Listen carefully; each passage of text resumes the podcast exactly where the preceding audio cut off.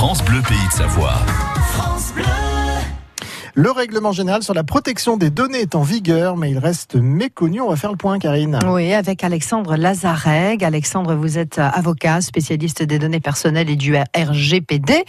Euh, le mobile est omniprésent dans l'échange et le traitement des données personnelles. Alexandre, du coup, quel mobile choisir? Je dirais qu'il ne faut pas se voiler la face sur cette question-là, parce qu'en réalité, il y a beaucoup d'entreprises entre guillemets alternatives qui proposent justement des services en mettant en avant le fait qu'elles ne récupèrent pas nécessairement toutes ces données personnelles, mais elles manquent évidemment de performance au regard eh bien de l'incroyable, je dirais, euh, caractère d'innovation, d'intelligence de tous ces produits-là, parce que les GAFA, je ne veux pas les, montrer du doigt leur jeter leur pierre, ce sont des entreprises tout à fait, euh, tout à fait intéressantes, intelligentes, qui, contribue largement à, au développement et à l'innovation de, notre économie.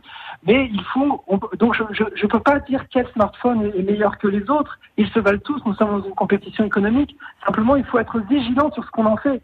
En réalité, j'ai pas d'autre chose à dire que il faut eh bien, utiliser tous ces outils avec, en ayant le sens de la mesure. Merci Alexandre Lazareg. Vous êtes spécialiste des données personnelles et du RGPD. Le RGPD, c'est le règlement général sur la protection euh, des données. C'est un rendez-vous à réécouter sur notre site internet francebleu.fr.